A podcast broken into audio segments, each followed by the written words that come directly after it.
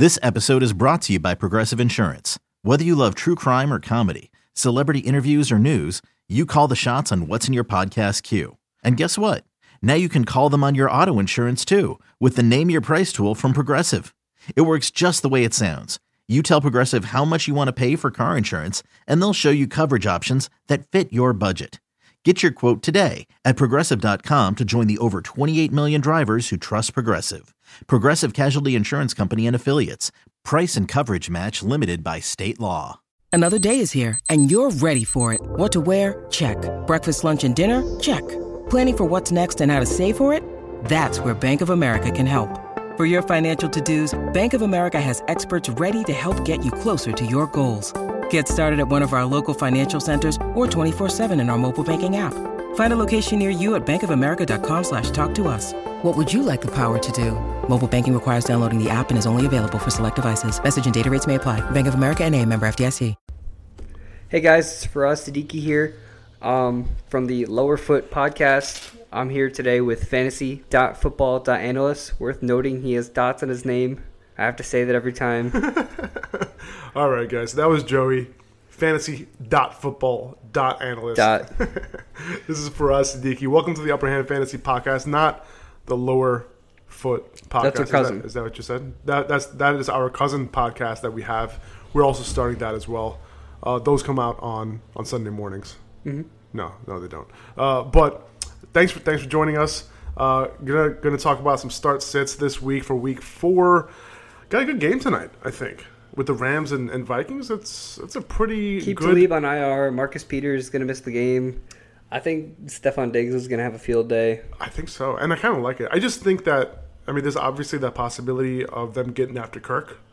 You know, so that that Mm-hmm. We saw what the Bills did by just applying pressure last week th- to Kirk. you know, in, in the middle of that offensive line. So they, like- they don't have Everson Griffen. Yeah. He's having a little issues of his own, right. but um, they still have a very good defense. Yeah, they do. Um, but you know, without those two corners, Oh, I think I'm this. Ooh, that's the wrong defense.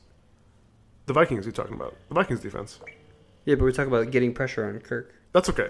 That's okay. It's all right. It's still relevant to the game. Yeah. I guess what the point I was going to make is that it's it's going to be more of an offensive game with Yeah. Talib and Peters out, which is nice For sure. Um, Joe Mixon just not practicing. That's all. yeah, right, exactly.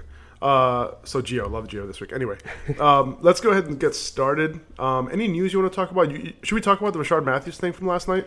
Yeah, I mean we can touch on it. Um, he's went on. So I think what happened was, you know, he told the team that, hey, team, you're not targeting me, you're not using me, you're using my injury as an excuse to not play me, um, and he was kind of being used rotationally, uh, and he didn't like that. So apparently, so according to A to Z Sports or whatever that publication is uh, in Nashville. Yeah, I'm trying to find the exact. he um they did agree to part ways. He's not officially released or traded or anything like that, but apparently they did agree. That's what he said.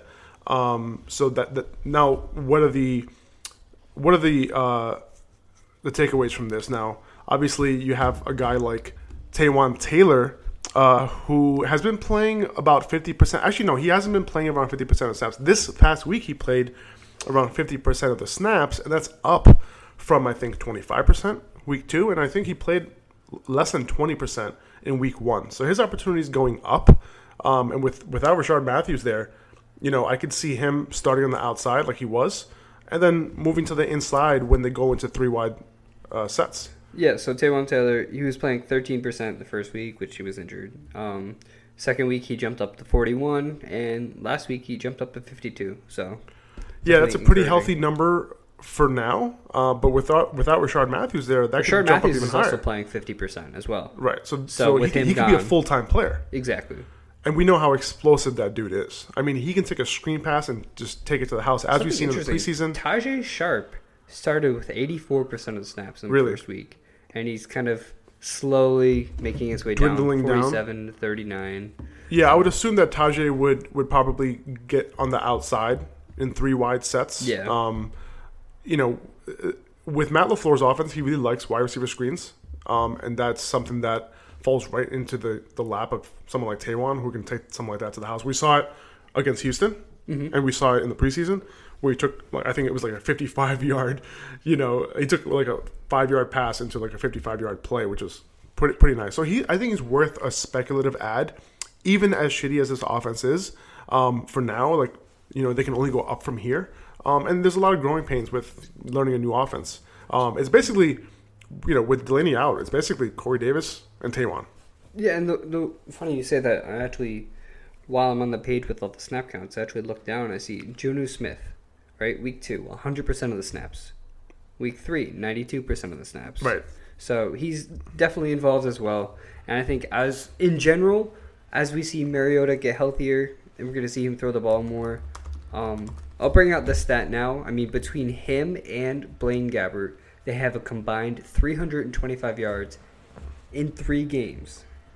That is awful. That's not good. We've seen Fitzpatrick threw more than they threw in three games in one game, and as well as many other people. So I think you have a game where Mariota throws for over 300 yards, then you're going to see huge production from everybody else. Not huge, but you're just going to see production, which Yeah. is what everybody's been lacking. Especially from Corey Davis. And- Yeah, and Corey Davis. Also, what I should mention is Corey Davis. Of those 328 yards, Corey Davis actually has, I believe it's 151 of those yards. So imagine if they actually threw for what they should, which is like 300 yards. You know, a little over 300 yards a game. Davis is going to be a 100 yard guy a game every single week. So Right, exactly. And he's going to get that target share. I think uh, he ranks second to, I think it is Michael Quincy Thomas. No, second to Michael Thomas in targets per route run Ah. um, this season. So he's obviously a buy low right now. I know a lot of people aren't buying into that offense, but at the same time, like you can't get you know romantic about this. You have to look at the numbers, and if someone, if a guy is getting that sort of target share, um, you know you kind of have to buy in. And if you can buy him as low as Corey Davis is right now, people are dropping him. I would definitely buy some him. people are dropping Corey Davis. People are dropping. I'm getting questions all the time. Hey, like, should I drop Corey Davis for whatever? And I'm just like, no, no. Are there any smart people in your league? Trade it. Trade. If you guys are if you want to get rid of him, dropping Corey Davis, um, me and Faraz are definitely up for joining leagues next year. We would love so to. just definitely send us an invite, and we'll be glad to join. we would love to. is. We would love to. So enough about the Titans. Let's let's move on to the starts. We're gonna be all over the place. This isn't necessarily. My God, dude, this is so annoying. There's a there's a, like a, a guy mowing my lawn. Not a guy. I mean, I hired the guy, but like the guy's mowing my lawn outside. And it's just freaking annoying. Okay, I think I think he's done mowing the lawn. I think we're good. He's on break. All right. anyway, so let's get into the starts. Uh, we're not going to do this in any order. It's just an order of how I was looking at the matchup. So you're Do we going want to start off with the the best one? I think our start. We want to say our start of the week. I think we both agree on who it is. Sterling Shepard. Yes. I'm not. Uh, listen, Really? I, I love Sterling Shepard this week, but I'm. I have so much hesitation calling any of Eli Eli Manning's weapons, you know, outside of Barkley and OBJ as starts of the week. Ooh. I'm so I love the matchup. Like I love it. It's just me not trusting Eli to the point where like I can be like start him. But his matchup's awesome. Let's start. Let's start with Sterling Shepard. How's that? Um, so Patrick Robinson, the Saints nickel corner, he's done with the year with a, I think it was a broken ankle. Um, yeah. And like PJ Williams came in, and my goodness, he just let Calvin Ridley have a ridiculous breakout game last week. Three touchdowns, more than 100 yards. I mean, to put his coverage into numbers, he's allowing a point and a half fantasy points, like 1.5 fantasy points per route run against him. I mean, like you just run a route against him, and here, there's a point. There's a point for you. he's he's allowing he allowed a perfect 158.3 passer rating when targeted. Now, in this matchup, I'm going to assume Eli Manning looks Shepard way a ton because of it, obviously. Marshon Lattimore has an up and down year. I don't necessarily think OBJ is going to have a problem having a good game. But, you know, why not target your next favorite wide receiver whose matchup is way too good? Yeah, Right? I mean, in the in the slot, you have Evan Engram who's going to be out. Um, you have Eli Manning who has quietly been having a pretty. I mean, statistically, he's been having a good season. He hasn't had a good line, but uh, last In the last game, he had a pretty good game. he had a good last game. Yeah. But The- overall, the game before that, he was just checking it down to every single play to Saquon. Yeah, But he's got over 800. He got 800 yards, three touchdowns, one interception. Uh, he's completing 73% of his passes right now. He's got five yards rushing, which is very big for Eli. I mean, five yards on the ground. That, usually takes like years for him. But uh, but uh, I, I just really like this matchup. For no, it, the matchup is amazing. I just don't trust Eli Manning as much, which is why I can't consider someone like him a start of the week, for example.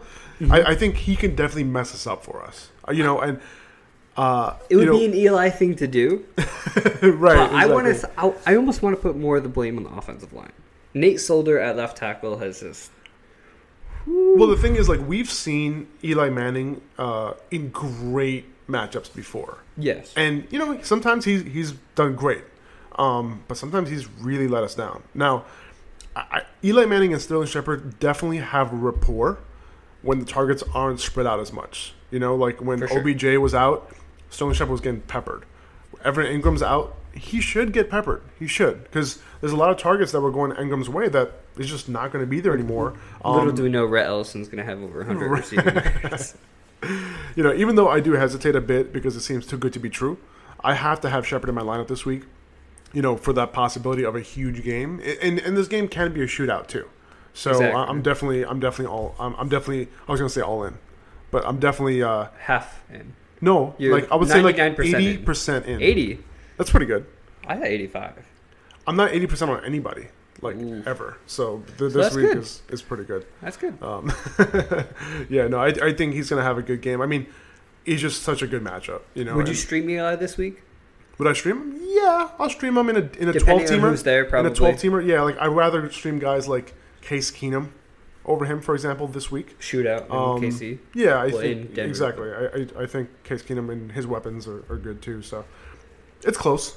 I just I trust Case Keenum a little bit more than Eli personally. Um, but but let- let's move on to the rest of the guys. Um, James White is a guy I like this week. PPR only against Miami. Um, I know like the game script, quote unquote, might not be there for him this week. I know we were talking about this earlier. Um, Miami's just struggled against pass catching running backs through these first few weeks of the season. They've given up five receptions to Dion Lewis, five to Bilal Powell, six to Jalen Richard. The Patriots, I think, should recognize that. And with the defense focusing on Gronk and Josh Gordon, I think Lewis can rack up five to seven catches in this game for like somewhat White. of a safe floor. Did I say Lewis? Sorry. Yes, yes. James White. Um, now the Dolphins are also in the top ten in allowing fantasy points to running backs through three weeks. Um, and I think White should continue his stretch of good games in PPR, especially with Rex Burkhead placed on IR now. It's kind of a two man backfield at this point. Yeah. I say that now, but it might But be three. You never know. Kendrick Barnes is going to get some snaps. at times. Uh, but yeah, no, I think in PPR, I think James White is a is you know he's a, he's a he's a good start uh, if you want somebody with a safe floor. I think. Yeah, as a Patriots fan, um, this is a stat that was actually shared with me. Uh, James White's production in the passing game without Amendola or Edelman, we know Amendola's in Miami, obviously, but uh, without Amendola or Edelman in the game, I think the targets jumped from 5 to 11. The yards jumped to like 50, 60, 70 yards and the touchdowns average one touchdown a game. And this is without James White, without Danny Amendola or Julian Edelman in the lineup. So this is the last week we're gonna have without Edelman. That's a good time to take advantage of it, even if there's a negative. You know, even if there's uh they're ahead and they don't necessarily need to use White. Um, one thing I like to share is that White was actually named a captain this year for the Patriots. So they do view him as an important part of the team. He's currently the 15th ranked running back right now in PPR. And if you're in a PPR league, I think James White is a good play this week. For sure, for sure. Um, another guy who didn't have the best game on the ground last week, which is why I prefer him in PPR this week, is Lamar Miller uh, in Indy. The Colts, they've allowed the second most receptions to running backs through the first three weeks. Um, yes, you know, obviously that gets a little boosted with Chris Thompson getting 13 receptions against them. Uh, but Adrian Peterson caught three balls for 30 against them. Um, what's, Just a little breaking news. what's that? Titans announced they're planning to release Rishard Matthews. Oh, okay, there you go. So rather than go. trading him or just like letting him sit on the Yeah. team, he's officially being released. Right. Apparently, they couldn't get some trade offers. I was reading that earlier today. Um, so that's interesting. He's older. Yeah, but yeah, yeah, we, we did talk about this earlier, so That sounds like a Patriots ad. it does. I think I feel like every wide receiver getting any wide receiver getting released sounds like a Patriot. Because, and the Patriots were But the only thing is, Working out. targets. I mean, mm, right, but I feel like he would be okay going to the Patriots. he's I feel like, "Yeah, any wide if I receiver. win a Super Bowl. Yeah, if I win a Super Bowl, maybe sure, whatever. I'm still on the bench. Um, but I think he's a good wide receiver. I think he can land in a good spot and actually be productive. Dallas. Dallas, Um, um, that just sounds like so many mediocre. they I think I feel like they need it. they need it for sure. But I wouldn't be interested in fantasy though. No fantasy. No, I, Yeah, yeah. doesn't matter who Dallas signs. I'm not interested as long as Dak is starting. exactly. Uh, but yeah, so back to Lamar Miller. Adrian Peterson caught three balls for 30 against Indy. Uh, Smallwood and Clement had three catches each last week. Mixon had five catches, 54 against them. Uh, It sounds like a defense that isn't defending the running back in the pass game. So the Texans did lose uh, Bruce Ellington to IR. It, that can open up some of these short targets to Miller, who's caught five of six targets last week against the Giants. The Giants didn't really give Miller any room to run, but Miller was able to be effective on the ground in the first two weeks. The Colts are in the top 10 in fantasy points allowed to running back so far, and I would try to have Miller in my lineup this week, preferably in PPR leagues. And if you're looking at two great deep threats in Hopkins and Fuller, it's going to spread the field For sure. tremendously for someone like Miller to catch passes out of the backfield or even run. I mean, he can pick up uh, chunk plays on the ground too. So Miller's not a not a bad start this week. No, no, I don't think so. Um, Tevin Coleman against Cincy this week. Uh, he couldn't get it done last week against the Saints, but he did. I think he did catch a catch a ball for, for a touchdown. The Saints has, have actually been pretty stout against the run this Yeah. year. Uh, they've allowed only 2.7 yards per carry so far. This season, he sees a Bengals team who's allowed four and a half yards per carry after Christian McCaffrey tore them up last week. Yeah. Uh, obviously, Coleman isn't McCaffrey, but the Bengals weren't really tested in the prior weeks after going up against the Colts, the Ravens. The Falcons should stay in this game. Obviously, you know they should want to control the clock because of how bad their defense is after all the injuries. yeah. So without Freeman in the lineup once again, I think Coleman should see close to 20 touches. So you know I'm going to follow the volume here, especially when an offense is moving the ball. And on the flip side, I mean, Giovani Bernard is in a really good situation this week as well. One hundred percent. Let's talk about Gio. So he's you know on the other team. It, this game is in Atlanta. Assuming that Joe Mixon sits this one out, did you get you got a notification saying he yeah, didn't he's practice? not practicing Thursday. It, it wasn't likely he was going to play this week Right, anyway. I think exactly. next week is a better, better timetable. But Okay. Yeah, not practicing. You would like to see it limited at least on a Thursday. exactly, Um, you know, so that, that doesn't. Friday's the big. Yeah, I mean, day. I, I don't see him going But from even if he's limited on Friday, same. it's still And not. I also don't obviously don't see him going from no practice to a full practice on Friday either. Um, so we're gonna assume Joe Mixon's sitting this one out. Uh, he can return in week five, but this week I think Bernard has to be in lineups, especially in PPR. But even in standard, I think he's a good play. It's rare for a back to get 100% of all running back touches, but that's what Gio got last week. So did Chris McCaffrey. Fun fact: he got well, not all the touches. Who? But Chris McCaffrey had 100% Christian of McCaffrey. snaps. He did have 100% of the snaps. It was amazing. I think Gio did with, too. With the amount of touches he had, too. That's amazing. Yeah, Gio did too. Yeah, exactly. Um, Bernard, he saw nine targets last week. He caught five of them for 25. And that's something that's very encouraging for this week. The Falcons have allowed 36 receptions to running backs so far. The next highest is 28. That means that running backs are averaging nine receptions per game against them. That's just nuts. That's now, nine fantasy granted, points base. granted, they did play against Christian McCaffrey and Alvin Kamara. Well, Chris So McCaffrey far. played against them last week, right? Yeah, He had one catch. really? I believe so. I'll double check on that while you're going, but I'm pretty sure Chris, Chris McCaffrey only had one catch against them last week. Really? Because I don't think so. Let me. Let's see. Am I crazy? Let's double check that. Are you crazy? I have it right here. Hold on. Two catches. Yeah, two 10 yards. catches. Oh, that's interesting. Okay, that's good to know. Wow, I for some reason I just assumed that he caught rushes. like 10, 28 rushes. Yeah, I just assumed that Christian McCaffrey had had more than that. Wow. Okay. Well, anyway, um, so in this game, you know, obviously, I think Bernard should be able to salvage a five reception game uh, at the Yeah, if very least. And it actually helps her point. I mean, a guy like Chris McCaffrey, Right, he- he only the had ball, two- He only had two catches, and they're still averaging nine catches a game. That's insane. So- I just assumed that it was nine receptions because of McCaffrey. Alvin Kamara, my God, he's a beast. Uh, in three weeks, uh, where Bernard had close to the full load last year, he averaged five catches per game. So if Mixon misses again, like we he should, I think he's a must start in PPR leagues this week and should be started in all formats. For sure.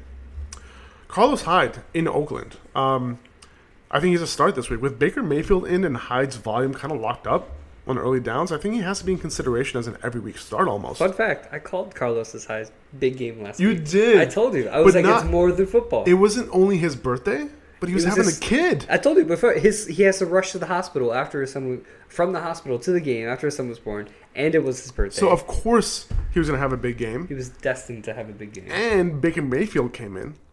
So Yes. what a day Carlos Hyde had. I feel like that was it was such a it was such a love story. I think his na- son's name is Carlos Jr. I, I haven't looked up the name. I think it is. Maybe maybe it affects. Maybe he'll be in the. NFL one day. Maybe I wonder what the NFL is going to be like when his son is old enough flag to play. football. You think so? It's just going to be flag football. The quarterbacks will have to. It's going to be the NFFL, NFL the National Flag Football League. quarterbacks are wearing giant bubble suits, and you can't pop any of the bubbles. I wonder, man. I wonder if all you know, like this whole like sack, the sacking the quarterback. Yeah, it's just rough. I think if the XFL happens, right? then the NFL is going to make some changes Yeah, to because if users the start going to XFL will basically be like everything is legal, like you can poke people's from, eyes. from what I've seen, that's what they did last time. It didn't go well. Right. They didn't last that long. But uh, Oliver Luck wants to make it kind of just like every football fan's dream. Right. How there's no bad, no crazy calls. Everything they hate about the NFL, everything they love about the NFL in one. Yep. Wow. Okay. Okay. So Carlos Hyde, you know, this I think this offense is just going to move better, right? With Mayfield in, Hyde's going to have more goal line opportunities, even though he got he had, what, what does he have like four touchdowns in three weeks right now. Yep. Um, he had, he scored twice last week after Mayfield took over. Hyde only trails Todd Gurley. Uh, I was, was, oh, I was gonna say that. Was that yours? That, did I Oh, take yours? say You say it. Okay, so Todd Gurley has 62 attempts, and Carlos Hyde has the second most with 61. There you go. so I think we can. I was looking at it. I was like, "Ooh, Oh, I can't wait to Ooh, I bring can't this wait up." to say it. and then I heard you go in that direction. I Sorry, was like, man. "No, Sorry, man. that's all I have." Do you want to like re-record this part, and you can say it? No, it's okay. Just, You sure? just- let's just keep going. All right, fine. All right, so I, I think we can depend on his volume uh, with this offense. Twenty-two carries, sixteen carries, twenty-three carries in last uh, in the first three weeks. I think those are numbers we can get used to. Four touchdowns in three games. Hyde's on a roll. Not to mention his efficiency when Baker came into the game. Yeah, I mean, we saw some way better. decent things in the first half, but that second half when Baker was in was when Hyde Yeah. really went off for I, it. I, I think so. Um, and one thing to note: if you have Hyde, I think Nick Chubb should be added as an upside, kind of like handcuff to get that all that early down work. Yeah, I mean, with the limited work Nick Chubb has seen, he has seven yards carry. Yeah, and no, six, five point nine. Remember, before last season, Carlos Hyde was very injury prone, Mm-hmm. and I think a lot of us forgot about that because he, had, you know, he had a healthy season. yeah, Um, remember, Gronk had healthy seasons too, uh, Exactly. but more in more seasons of him being injured. You know, he's he has that label. Um, so I think if you have Hyde, he's doing really well. He's in a good spot, a good role. I think Nick Chubb needs to be added uh, if you have them. now while we're here, I just want to bring something up because Sure. I've been getting a lot of questions about Duke Johnson Jr. Hmm. Droppable, I think PPR. You hold on to him. You see what his role is with Baker, Moving right? forward. Because you see, I mean, Tyrod's a guy. If he's in trouble, rather than dumping it off to Duke, he's just gonna run it. What is he seeing? He, is he still seeing about fifty percent of snaps? Let me check on that. But I mean, either way, it's just after finishing the twelfth best running back last year. Well, fifty percent is oh, is more than what he's getting production wise and and opportunity wise so Duke Johnson's playing thirty-eight percent of the snaps. for the season. Um, Or is that just last game? 46, 37, 38. Hmm, interesting, interesting. So Carlos Hyde has been 53, 58, Yeah. 58. And, and that kind of makes sense, right? Obviously, Hyde's volume did go down that second game. They had to catch up a little bit, and I can understand that part. Uh, but still, even in that second game, I don't think he got too much work either. He really didn't. He really hasn't done much. I, I would personally see if you can hold on to him for another week, or Right. maybe see what he does in a well, negative game. yeah. I, I, exactly. And I think with the quarterback change, a lot changes on this offense. Yeah, so he- it's a different he's, offense. He's part of that. Um, and and they did say that they want to give him more opportunities Mm-hmm. as well. So this week is I think it's a favorable matchup against the Raiders.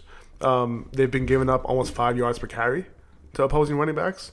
This Browns defense isn't as bad as they were in the past, so I think game script should be less of an issue going forward for Hyde. yeah. Browns look good. Drake couldn't do much against Oakland though, could he? As a Jets fan, how do you feel about losing to the Browns? Losing to the Browns? Oh, it was such a Jets moment.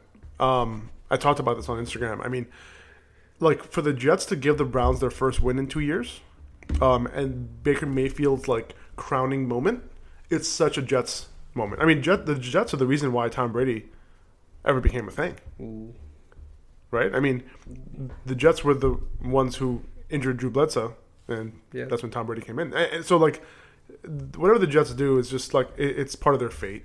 You know, it's just, listen as a Jets fan. The only way that I could like cope with all this is think that it's all part of the journey. It's all part of the climb to You'll get back a to championship Super Bowl. in 50 years. we'll eventually have one, and boy, will it be sweet. okay, uh, want to talk about Phillip Lindsay? He's going up against Kansas City at home. I don't think Lindsay will see punishment, like more No, punishment. I saw official word he's not going to be suspended. Oh no, I meant from the team. Like I, I, I, I that Oh that no, I the understand. team's behind him. Yeah, I think so a little too. jab. Yeah, I don't exactly. I- you know, I don't think he's going to get anything. and he knows like- that's not the kind of player he is. exactly in terms of usage. I mean, it wasn't too, really so. throwing punches. Like he was just kind of like getting guys off of him, throwing was- jabs, like get, like get off of me type of thing. I think that's what it looked like. Something so little. I didn't even get to see the It, game, it, but it, it didn't look malicious. It, it didn't look dumb. You know, it wasn't like a dumb play. You, you know what I mean? Like Michael Crabtree, like it wasn't that.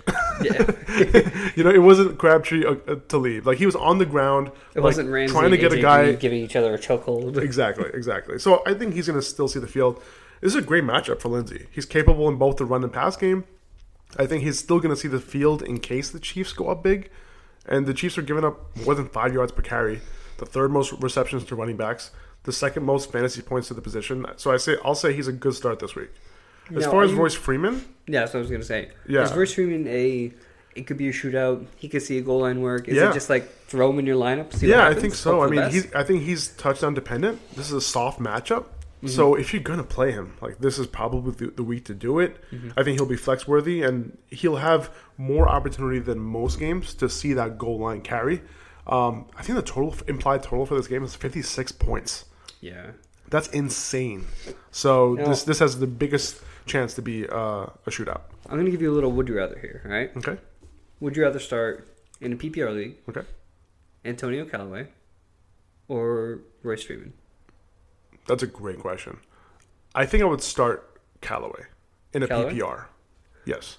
If it was like a half point or a standard, I would go. You're going for the touchdown. I think so. All right, now I'll do one more. Just because I like to, I, I like not to be dependent on touchdowns, especially in PPR leagues. Are you going Royce Freeman or Mike Williams? Mike Williams, hundred percent. Okay. I'm, I'm out of ideas. Yeah, only because Mike Williams has shown to be, yeah, he, he had what three touchdowns in two games and, and something like that. Most of his production came last game when Yeah, and, was and he, he also he also had a touchdown in that first game or second game. No, he had a touchdown in the second game, and he had yardage in the first game. So he's getting yardage too. It's not just like he's getting like you know one one uh, target in the end zone. He's catching that. You know, he's not he's not Josh Doctsoning it. You know, he's he's productive outside of that. So I'm I'm perfectly fine. With, he's he's somebody that I want in my lineups, PPR, non PPR, whatever. He's a guy I want in my lineups. Um, so moving on to Calvin Ridley against Cincy, right? I think it's a little tough to sit a guy after a three touchdown performance. Yeah. you know, and it, but his matchup isn't really bad at all this week. William, William Jackson the third, be he's gonna be on Julio, Mm-hmm. right, for most of the time, and that's gonna leave Ridley matched up with Dre Kirkpatrick and Darqueze Dennard for almost seventy five percent of his routes. So you know, don't expect to put up those like crazy numbers again that he put up last week, but he should have a respectable game in this matchup. Remember, the Falcons' defense is banged up. You know, these two should be able to keep scoring on each other with the potential of a shootout Ryan's gonna need to keep slinging it all year long. I think Steve Sarkisian. This this probably doesn't even make sense, but I just think it's Right. funny. His offense hasn't worked. Right. right? We saw it in the first game. It really didn't work. They start using Calvin Ridley. He's doing well. Calvin Ridley, uh, four touchdowns. He has more touchdowns in was it two games than Julio Jones has had, I think, in the last 24 games Mm-hmm. That's amazing. or something like that. I, So- I, I can believe that. Yeah, no, for sure. That's Because Julio mean, had what three last year? they found something that works. Yeah, Julio had three, and one of them came from Mohamed Sanu, not Right. even Matt Ryan. Right. Nice. So they found something that works. They could try to use Calvin Ridley more and more. And isn't Steve Sarkisian uh, was he offensive coordinator for Alabama? I don't know. It's a good question. Because Calvin Ridley came out of Alabama. Yeah, that makes sense. So- well, you know, I think Sarkisian's offense is, I would say it's good in between the twenties. When it, when it gets to the red zone, we saw a lot of troubles last year. bad the first play game. calling but you know, zone. this so far, like the last two games, it really hasn't been that bad. They've been kind of clicking. Um, So Steve Sarkisian Yeah. was a offensive coordinator for Alabama. Yeah. Oh, okay. So he knows in A little- a little- bit of a connection there, then. mm-hmm. Interesting. Interesting. That's good to know. A little bit of insight there from your boy Joey. Uh, the dots in between. The dots in between. This should be your, your handle. Um, Michael Crabtree in Pittsburgh this week. Uh, Coty Sensabaugh, Artie Burns, they're sucking right now. They're both getting killed so far this season. They're probably going to continue rotating those guys Don't opposite let Joe three interceptions by Fitzpatrick fool you. No, Those no. were just one of them. That's pretty much yeah, just- exactly. Either way, like the Steelers have given up the most fantasy points to the wide receiver lining up on that left side so far this year, where they've been rotating. And Crabtree lines up on that side about sixty percent of his snaps, so I think he'll have an advantage even in the slot as well for the few snaps he'll line up there. So with ten targets in each of the last two games, another shoot up lined up in Pittsburgh this week, Crabtree should be able to take advantage in between the twenties and the red zone. Now let me ask you something. Sure, Who would you rather own for the rest of the year? John Brown. Oh, Was that the question you were yeah, going to no, ask me? was Crabtree or John Brown. John Brown. Yeah. John Brown, for sure. Uh, he, he had a little bit of a scare in practice yesterday. I think he's okay, though. I haven't really heard anything. Uh-oh. yeah. That's not good. That's not good. But I think. Because even a think be scare for John Brown is just Right, exactly. Uh, you know, he was catching balls without his helmet, and then he went into the locker room. Uh-oh. Um, so, I don't want to. You know, Foreshadow anything. uh, yeah, it just you know, just just just keep an eye out. Averaging 18 yards a catch. Maybe do a little little Twitter search. Maybe the on John Brown. searchy search right now. All right, so Tyler Boyd in Atlanta. Uh, Brian Poole is their nickel corner. You know, Falcons have, are terribly banged up. You know, giving up the. Are you ready to start Tyler Boyd? Is this like? Am I ready to start him? Is has he proved himself, or is it just Hell kind yeah. of like? Yes, he's proved himself. I watched both of those games, and he looks good. He's getting open. He's running really good routes, and he's catching everything that Dalton is throwing in his area.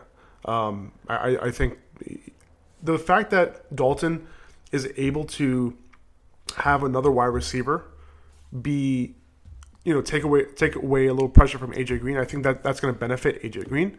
It, it benefits Dalton and it benefits Tyler Boyd with all the attention AJ Green's getting. So this is a, a really uh, it's a win win scenario for Dalton um, because he hasn't really had you know a, a weapon like Boyd in a while. And Boyd was you know utilized a weapon like Boyd. Boyd's been on the team. yeah, he's this is his third year, you know, so it, it makes sense that's a breakout. I mean, people were really intrigued with Boyd as a rookie. Um, Yeah. and it makes sense that like you know a lot of rookies just especially wide receivers don't pan out their rookie year. It's very rare to have a rookie wide receiver have a great year, and this is kind of his coming out party. Um, you know, it's just tough to bench him too because he's red hot. You know, this week, um, eighth most fantasy points to slot wide receivers, six catches in the last two games, averaging 111 yards and a touchdown. It sounds like someone you need to play.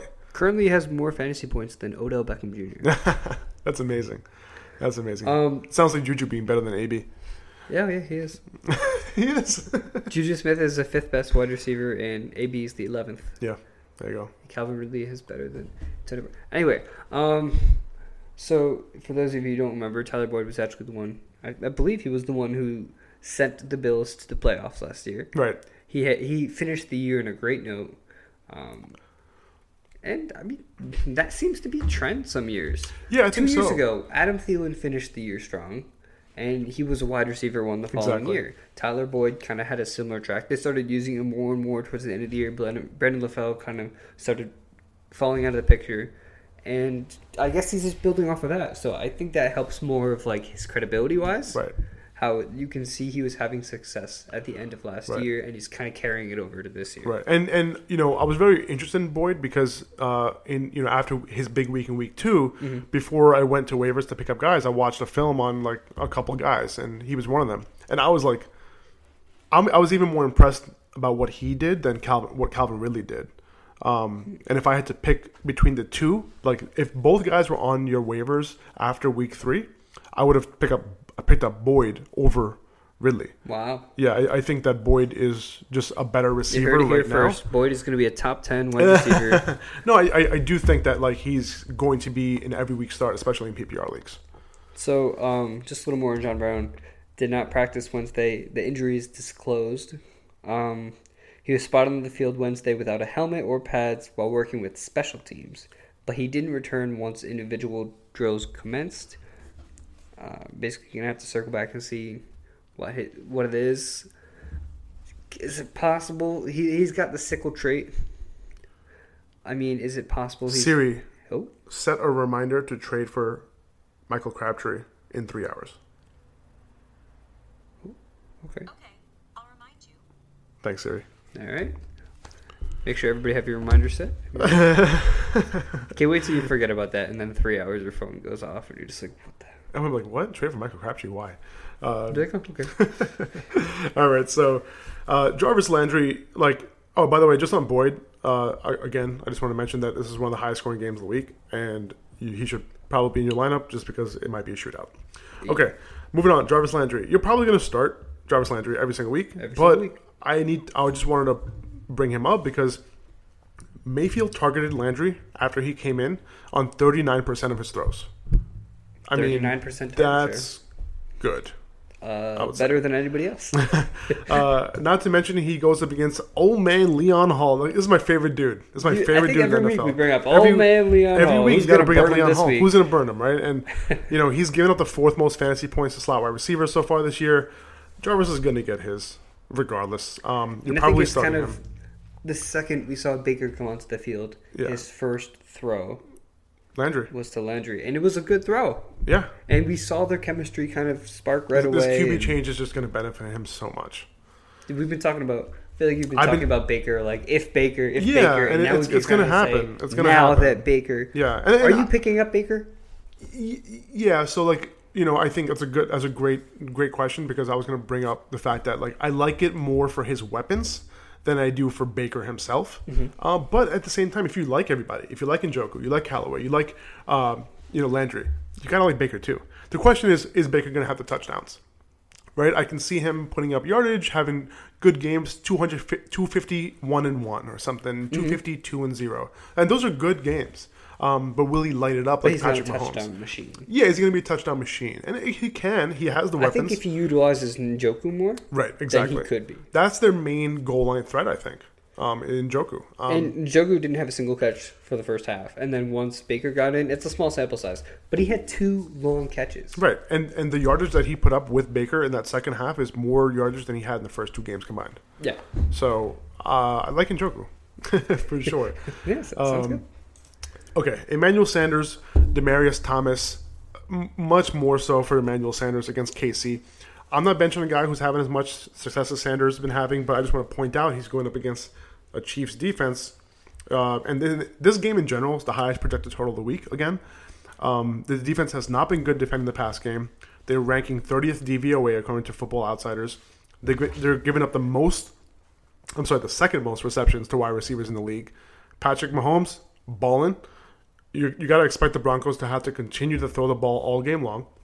As far as Demaryius Thomas goes, he saw 10 and 11 targets the first two games, so I think he's a, you know, just fine start in PPR leagues in what could be a shootout in Denver. I think Emmanuel Sanders' numbers from last week are a little, Deceiving? uh, little deceiving. Of course. a 35-yard touchdown rush exactly. definitely gave him another. But 10 outside of that, so. he had what, 30 yards, 40 yards? he had five catches for 30 yards. Right, exactly. And So that's not good. And he had a good matchup too.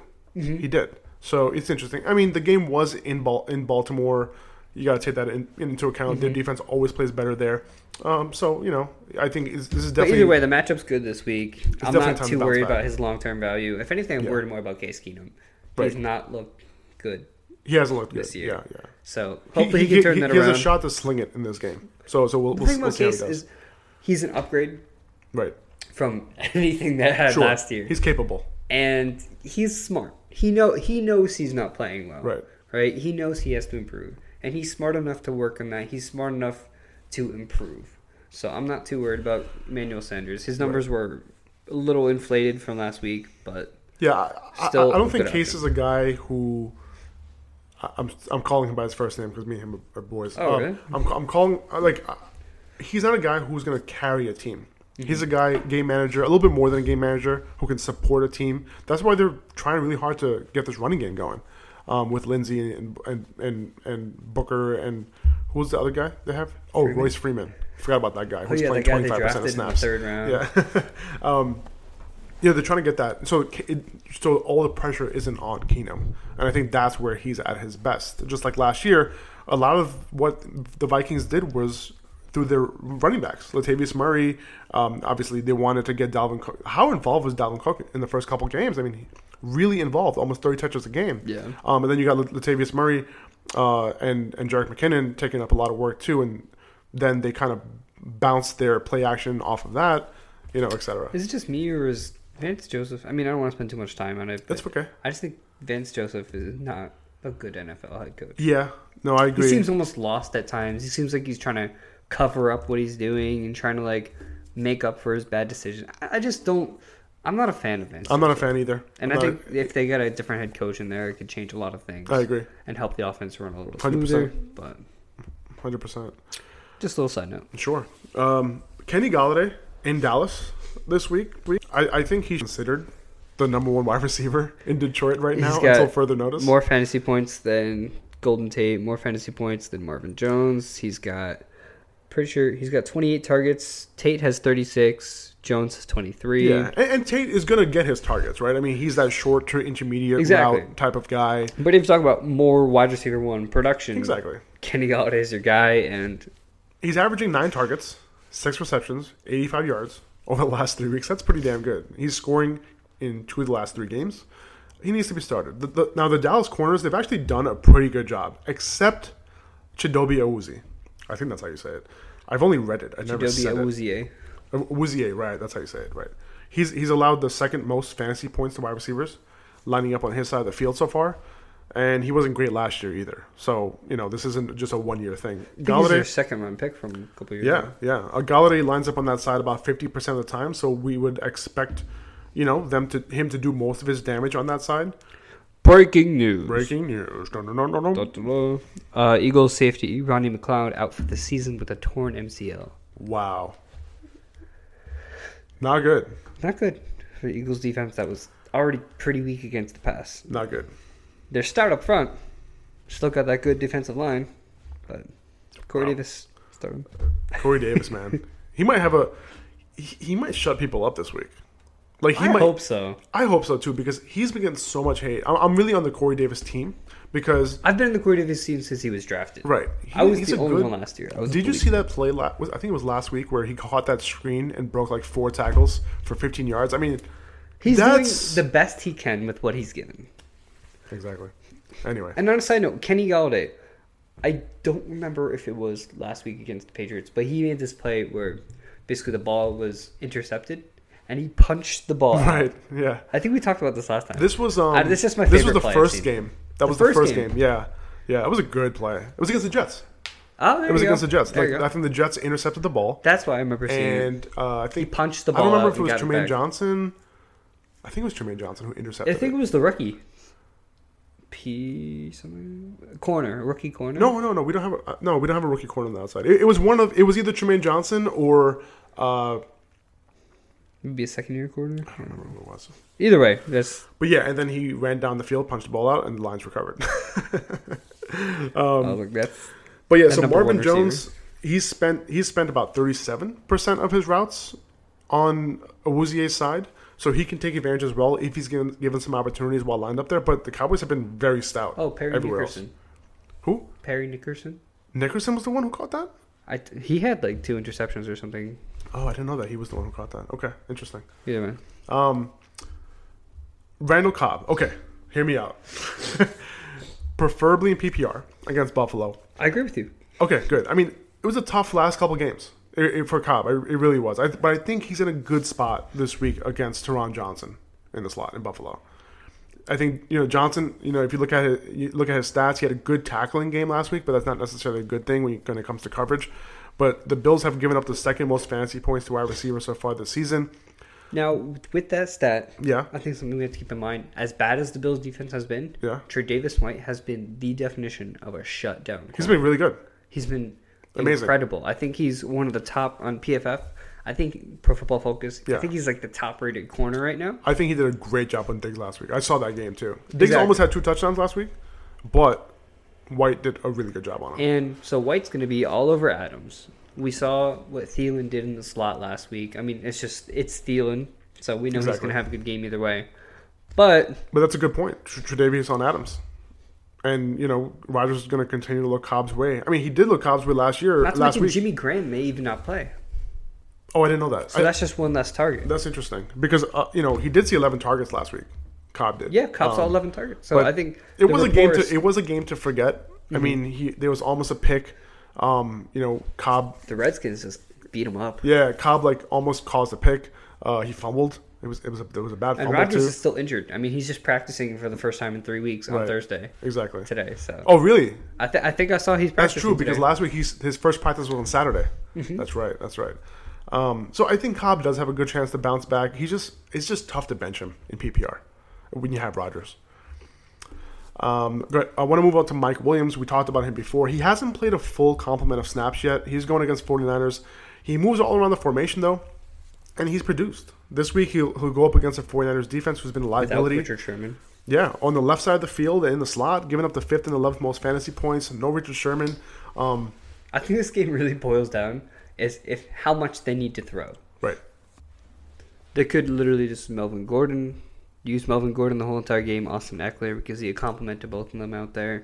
Uh, it's it's just tough to see the 49ers with all the people they've lost with Jimmy Garoppolo out, Jerick McKinnon out, Richard Sherman's gonna miss some time. It, it's a shame they had so much potential, but Yeah, they really did. No, I I think we, we think about this a lot, you know, as far as like a team not having to throw the ball a ton. But I think it doesn't happen as often as we think. I think the games are usually a little bit closer than we think. Um, and we saw that example of that was Minnesota and Buffalo last week. My goodness. Um, yeah. I do want to mention Stefon Diggs for tonight. Um, they're in LA. You know, you're going to start him, but I just wanted to point out that, like we said earlier, that Aqib Talib and Marcus Peters are both out. both out tonight. And it's gonna be a close game. They're gonna need to throw it. They're going to need to throw the ball. Um, want to mention Tyler Lockett in Arizona. There's no word on whether Doug Baldwin will suit up this week. If he does, I'll downgrade Lockett honestly for this particular week because he'll see more snaps on the right side of the field. That's where Patrick Peterson lines up. If Baldwin doesn't play, Lockett's going to see a majority of his snaps again from the slot, where the Cardinals have been pretty bad. They've been giving up the fifth most fantasy points in the first three games. Again, Budda Baker, you know, he's playing that hybrid safety nickel corner role, and it's not really working out when it comes to guarding slot wide receivers. So I think Lockett, you know, he'll be looking to extend his touchdown streak to four games this week. DeSean Jackson uh, in Chicago, I can see I can see Djax bouncing back. I think he can get behind Kyle Fuller. You know, he's been getting. They're gonna torched. need to throw. They're gonna need to throw Again. exactly, and you know, uh, they've been getting. He's been Kyle Fuller in general. Like whenever I, I, I feel like I watch his games, I turn on the TV like Monday Night Football, and Kyle Fuller's getting torched.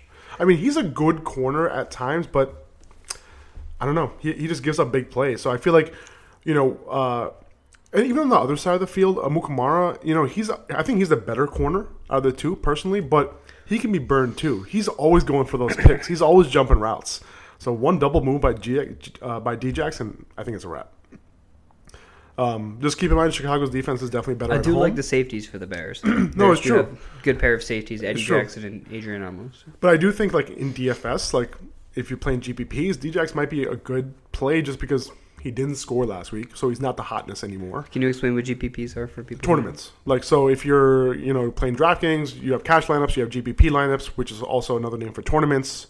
You know, GPPs tournaments. You kind of you know you want a good roster, but you're kind of shooting for a ceiling rather than a high floor when you're playing in cash lineups. So, uh, you know, Djax isn't necessarily the most consistent option, which is why, you know, he might be a lower owned player this particular week just because he wasn't the hotness last week. That's all.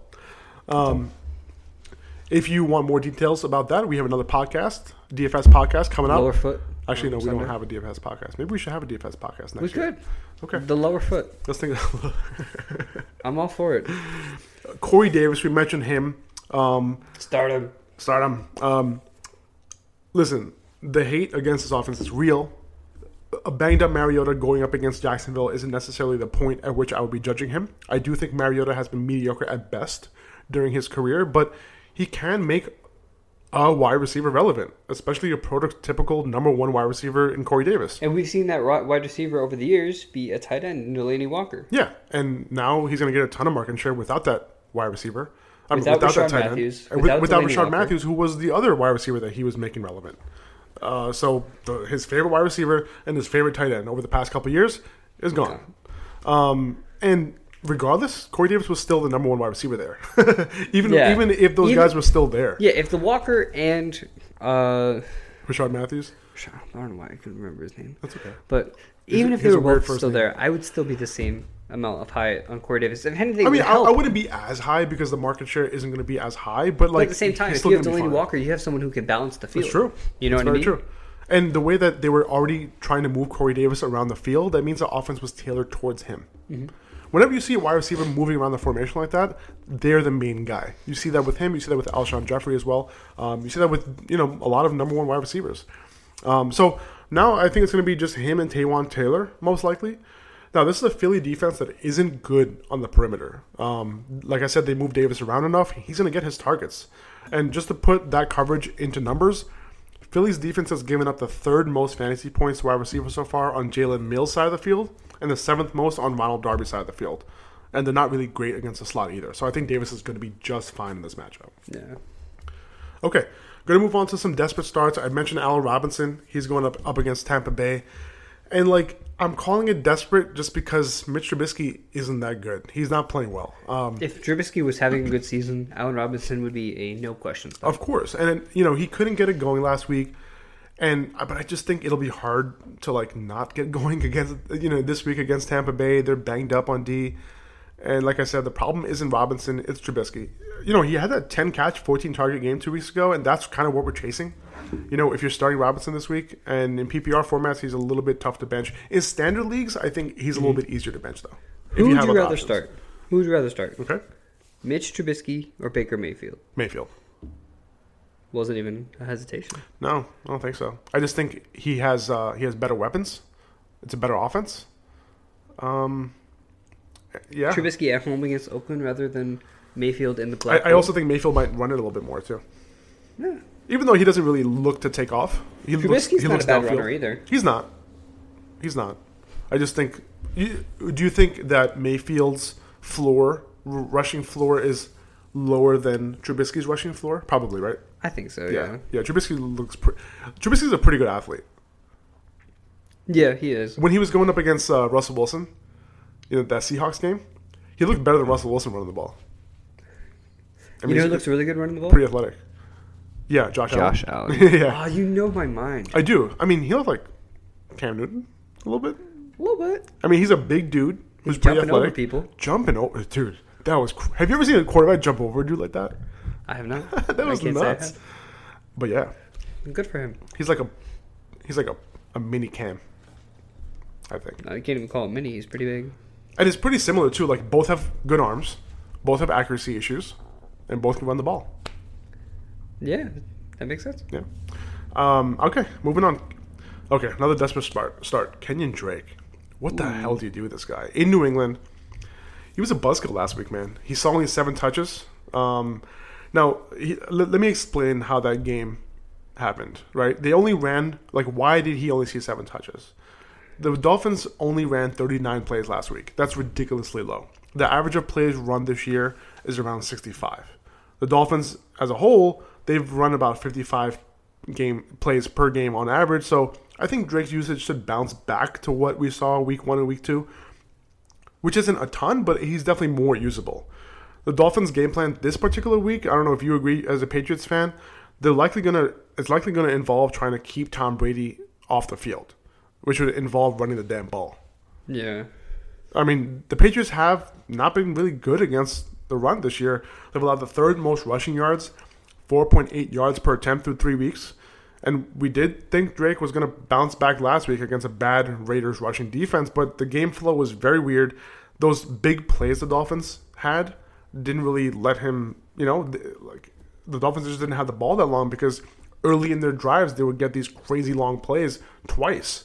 Um, so I think Drake, no doubt, is tough to trust right now, but we should see him get back to the you know the 15 plus touch range in a good matchup. I wouldn't really worry about negative game script here because Drake is the primary pass catcher and he's not going to be taken off the field in that scenario. Um, want to talk about Kenyon, on Johnson? Uh, on Johnson in Dallas. He gave Detroit their first 100 yard rusher in five years against the Patriots last week. Good job, Carry on. The, the city loves you. Um, he's still sharing work with LeGarrette Blunt on early downs, but at least he's cutting into Theo Riddick's third down work a little bit, which is which is really kind of taking intriguing. some work from Blunt, some work for Riddick, and if they don't give this guy more touches, They really do. then I think Matt Patricia deserves to get fired because I, mean, just look like Well, I think it's going to take a little bit of 5.6 time. yards a carry. Hundred percent, hundred percent. No, the game script did work out for them a little bit Uh-huh. perfectly for the Lions last week. They did go up early.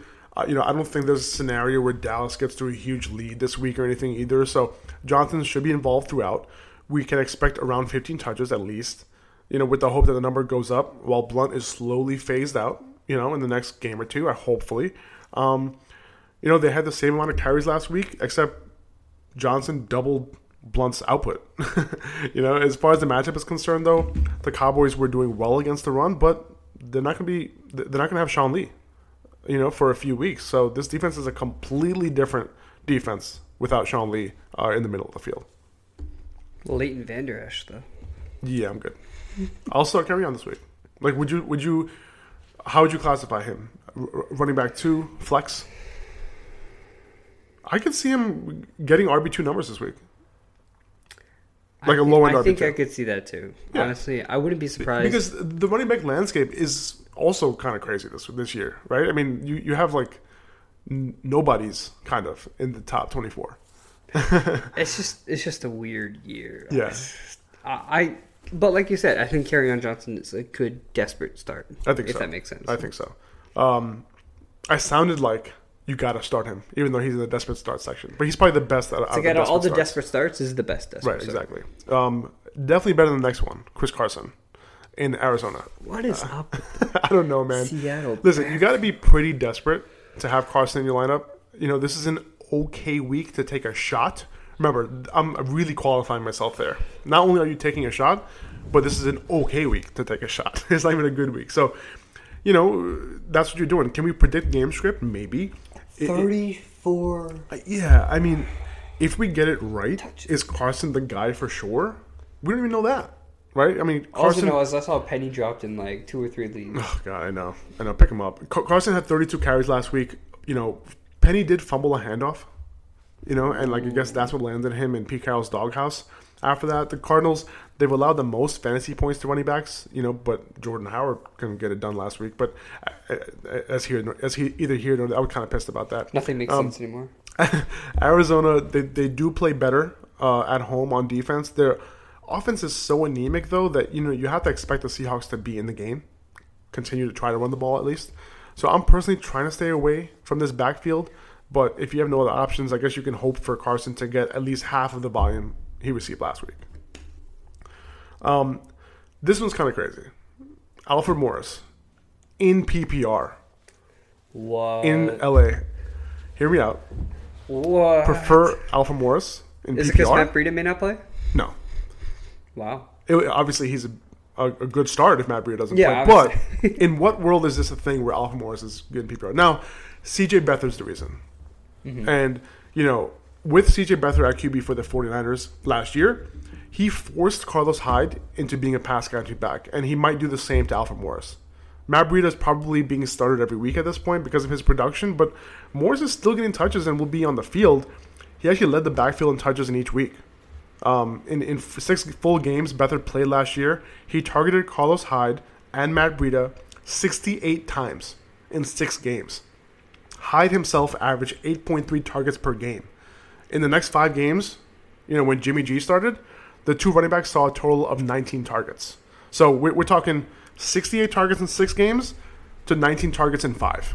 So that's obviously a huge bump. And if you're forced into des- desperation mode this week, I think Morris can provide a decent floor in PPR. I'm so weird saying this in PPR leagues going forward. If Beathard continues to check it down a ton, obviously we have to monitor whether Breida starts getting more touches and more of a percentage of uh, running back touches than Morris. But for now, I think he can actually provide a decent floor in PPR leagues. We'll see. You know, this is not the week I want to start him, uh, just because it's the first week with Beathard. Um, but Beathard has actually targeted the running back more than any quarterback has in the last ten years. Um, Do you want to hear the definition of a desperate start? yes, Read my mind. Do it again. Come on. You did it before. uh, Buck Allen. No. Same team. that was my next guy. Same team. Same team. Were you just going to say Alex Collins? No, no, no. Same team as the 49ers. Oh, uh, Kyle Juszczyk. Do you know he has two less total fantasy points than Alfred Morris right now? Really? Alfred Morris is the 40th ranked running back. Kyle Juszczyk is the 41st. That's Kyle ridiculous. Juszczyk has over 100 receiving yards, one re- receiving touchdown, eight more targets than Morris, and four more catches than Morris. That's amazing. Could we see I don't think so. a fantasy relevant? I mean, desperate, desperate, Desperate, start. desperate, desperate. Like you- you're talking double desperate. I mean, would you rather start Alfred Morris or or Kyle Juszczyk? Alfred Morris because he runs the ball, but And he's also the goal line back. Kyle, you said if you're in a 20 team league and you need to fill in, Pick his ass up. yeah, That's what Joey's saying. why right not? It- In a 20 team league. dude, I would love You know what's funny? I'm in a 22 league. 20 I would league. He love- available. to start Kyle Juszczyk one week. I think I'm gonna do it. Hold on. So also keep in mind, Matt Breida did hyperextend his knee last week. So monitor his status. He didn't practice yesterday on Wednesday, and if he doesn't go, I would say just fire Morris up. Someone owns Kyle Juszczyk. This is, oh my god, that's amazing. I mean, I guess in the twenty team league, you gotta like really look for running backs. You gotta dig deep. I can see that. Who the heck owns Kyle Juszczyk? Okay, All right. Either way, my heart's broken. uh, okay. Buck Allen, obviously in PPR in Pittsburgh. This game has one of the highest projected score totals for the week. There's a good chance Ben the Steelers go up early in this game. I'm going to expect more passing than usual, even in a division game, uh, divisional game. Now, this if this was in Baltimore, I might think a little differently, but the Steelers tend to light it up at home. Uh, Buck Allen's stat totals are like terrible, but except when it comes to touchdowns and receptions. So I think he should have a floor in this game about three to four receptions, um, and he's being used around the goal line in both the pass and run game. So you know he's a good chance of scoring um, in either. You know he has four touchdowns this week this year. I mean, in, he I think he scored. In, yeah, he scored in each game, and last game he had two touchdowns. You know, I lost last week. So my opponent had Buck Allen, and he scored those two touchdowns, and I was just pissed. I'm like, you're gonna start Buck Allen, who has like a total of like eight yards in this game, and beat my ass with Buck Allen. That's just that's just sad. But you can beat someone's ass this week with Buck Allen. Uh, if you're not in a PPR league and you're playing him, you're just praying for a touchdown as the preferred goal line back. He's a top 12 running back right now. It's amazing. It's amazing. It's sad, but amazing at the same time. Um, Willie Snead. This is going deep a little bit. PPR preferred. He has a good matchup this week against Mike Hilton in the slot. Um, you know, he's continuing a trend from last season, giving up the third most fantasy points so far to slot wide receivers. I like Snead as a desperate play this week, only because the Ravens are going to have to air it out. Um, he should still get his targets, and he could end up with five to six catches and maybe a score. Um, so if you're looking for somebody in your flex, I think Snead is is a better option than most. Yeah. Um, Agree with that. Christian Kirk, he's a serious desperation play this week, but the matchup isn't so bad. We saw that Josh Rosen and him had a little bit of a connection. The preseason numbers show a rapport between the two as well. Um, and they've done a bunch of work together during the summer. Of course, Larry Fitzgerald needs to get the damn ball. This offense is a mess, but super, super desperate. 14 team league. You know, Christian Kirk might be somebody you need to start this week. Uh, moving on to Dede Westbrook against the Jets in PPR. The perimeter is kind of where the Jets have been pretty good, like in the secondary, but the liability is in the slot. You know, Buster Skrine isn't so great defending. Uh, you know, Westbrook hasn't really gotten a ton of volume, but if you're desperate, he has a good matchup. He has a shot to get more targets than usual with Keelan Cole having a tougher matchup on the outside. He showed us against the Patriots. He just needs one play. Yeah, exactly. He just needs one play. You know, he, he had a couple of good games to start the season. Tough matchup last week. So, you know, you can do worse if you're desperate this week, honestly. Okay. Mr. Every Other Week, Amari Cooper. Oh, I mean, honestly, if that was his nickname, what a headache. if Mr. Every Other Week was Amari Cooper's nickname, that would actually be a compliment. I think it would be better than what he's been doing throughout his career. at least you know when to start him.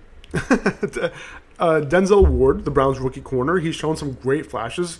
He also gave him some big plays, but he's also been, you know, looking at Michael Thomas, Antonio Brown. He's a rookie. He's a good. Rookie He's a rookie good corner. Um, He's to make you know, with, with, with, how much Cooper moves around, I don't think he sees too much of him anyway. But even if he does, I'm not necessarily staying away because of it. If this rookie shuts him down, though, like I'm cutting Amari Cooper. Like, I mean, I don't even know what, what else to say. what do you do with Amari Cooper right now? you can't. You just keep him on your bench? It's you like start him? to Dalvin Cook. It's What do like, you do? You gotta keep him on your team. You're trading him away. You're trading him away for nothing. But is he nothing? He's not nothing, but you just can't trade him this week. It's I mean, you could have traded him after week two. you gotta. You gotta Do you wait. do you wait for a big week and then sell him? yes. Yeah, okay. For another wide receiver, of course. I think I would do that too, I'd pay to get the headache off my team, for sure. Hopefully, he blows up this week so you can sell him. like Jordy Nelson last week. Right. Would you have bought Jordy Nelson on the waiver wire, by the way? Just curious about what your take is on Jordy Nelson.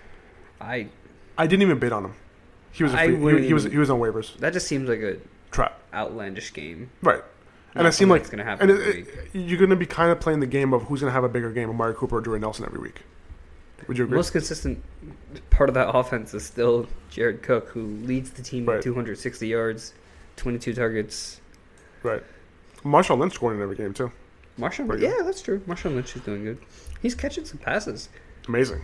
Um, I, I do think like this week we have to temper expectations on Marshawn Lynch. He's scored in each game, uh, but he's pretty de- touchdown dependent. I think right now the Browns. I like his usage. I do, I do as well. The Browns have been good against the run. Uh, if you're starting Lynch, you're hoping for that touchdown. Um, but you know, like, I mean, Cleveland isn't like the best. Um, you know, they've Just allowed two Cleveland touchdowns to James Conner. They've allowed two touchdowns to Isaiah Crowell. So I think Lynch has a good shot of, of continuing that streak. So I would temper my expectations a little bit, but obviously, if Lynch doesn't score, you kind of left with like six or seven points. If you're in a standard, he's a good RB2. oh, 100 percent. PPR, you're kind of you know, If you may have other options. But Yeah. if you don't, then you Yeah. start him. Why not? if you're in a PPR league, I'll probably sell Marshawn. You know, try to get somebody who's less dependent. Maybe package him up with somebody else and get like a Joe Mixon or something like that. That's kind of what I would try to do. Um, Dalvin Cook. Dalvin Cook, yeah. Kareem Hunt uh, in Denver, Sa- similar thing, but just on a really, really good offense. Um, Denver, they have the best defensive front in the NFL, or one of the best defensive fronts. They're tough to run on, especially at home. I wouldn't really expect a huge rushing total for Hunt, uh, but he's always in line for a goal line attempt or two on this high-powered offense. So I would try to have some like high floor guys around him in your lineup most weeks in case he doesn't get that touchdown. I'm selling Kareem Hunt high. Yeah, I Yeah. don't like his value for the future. I mean, you have to think at some point defenses will start to figure out Patrick Mahomes. Maybe not completely. I think he's still going to be successful. What about in standard though? Would you rather have Hunt or Marshawn Lynch in standard? Marshawn. Why? Because they're both touchdown dependent. Mm-hmm. Kareem Hunt's seeing the work. But although the Chiefs are a high powered offense right now, and if that downgrades at all, then we could see little to no production from Hunt. The Raiders are in a you know, they're not in the same offense as the Chiefs at all. Right. And Marshawn Lynch is still getting a touchdown each week. He's still I think he's averaging let me see. Well, do you think if the Chiefs get slowed down, they start using Kareem Hunt in the passing game? He's I mean, I- seen any targets in the passing game. Right, but but I mean, I but between Damian uh, Williams the thing and is everything else is, everything else is working right now. Right, they're, they're throwing a ton to Kelce and their wide receivers. That's working right now. If that Mhm. ends up slowing down, I think they could use Hunt out of the backfield. He's a really, really good pass catcher. Well, that's when I say sell him And- and you- high. and you wanna get him because in there space. is a lot of risk there. I mean, Kareem Hunt. Let's see, he's got three targets in three games. yeah, it's terrible right now. Uh, Anthony Sherman, the fullback, has two. Wh- Which is Spencer why, Ware has four. which is why you have to have that expectation that his floor is going to be very, very low. So, I do want to move on because we're getting a little bit. Uh, We're getting pretty far. we're a little distracted. But Quincy Enunwa against Jacksonville, I just want to say that he's a little bit desperate this week. Aaron Colvin isn't their nickel corner anymore, but DJ Hayden has been pre- he's been playing pretty well so far. And Enunwa, you know, will probably be the only place Sam Darnold wants to throw the ball against the Jaguars. Uh, you know, I guess he's a little bit safe. I think his floor is a little bit lower in you know this week in PPR leagues.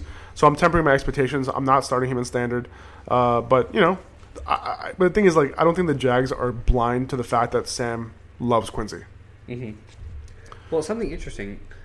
Uh, the Jets and Browns game. I don't know if you saw a lot, but they did a lot of wide receiver screens. They did. They're, they they using they're using Quincy in that respect too. Like instead of running the ball, they would just throw it to Quincy and yeah, let him like have power three, through. Three receivers lined up on the right. Yeah. Chuck it over to Quincy. Have him gain five, Yeah. ten yards. And I can see them doing that against the Jaguars. exactly. Yeah. So it's good that they're trying to get him the ball in different ways. Yeah, exactly, Keep his value, his floor high. exactly.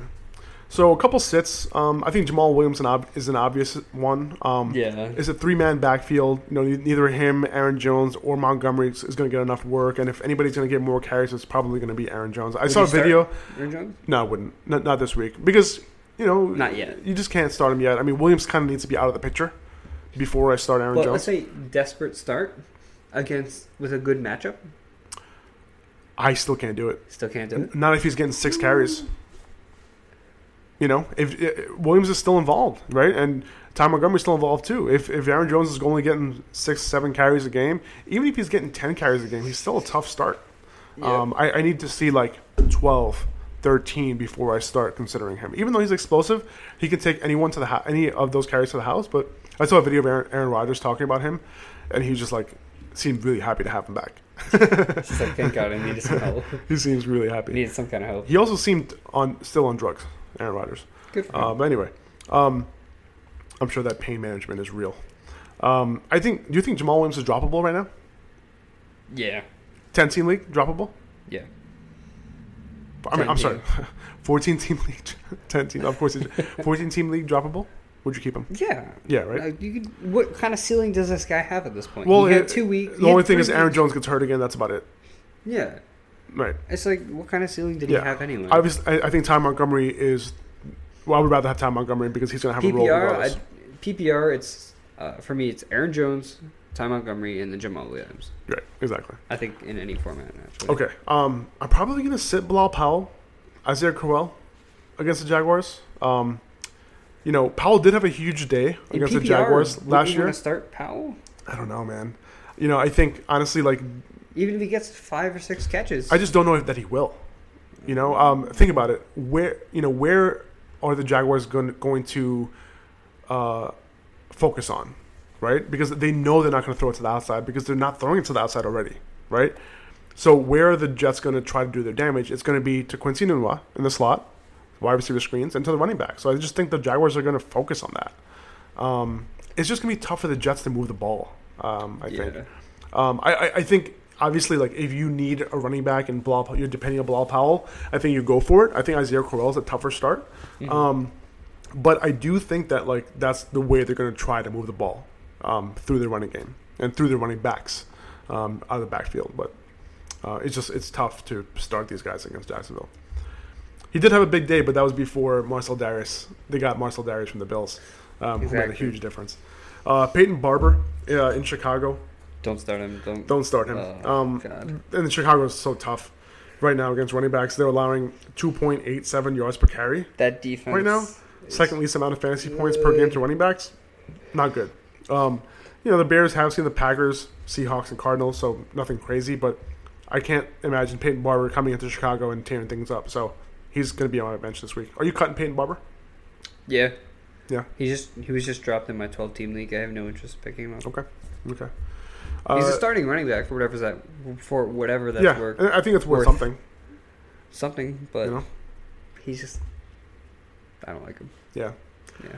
I just think games like the Philly game, for example, you kind of got to throw those games out. Like this game against Chicago, you kind of got to throw it out. You know, because when you have when you go against like these tough defenses, you just the game plan becomes a different thing. Um, but yeah, no, I, I hear you.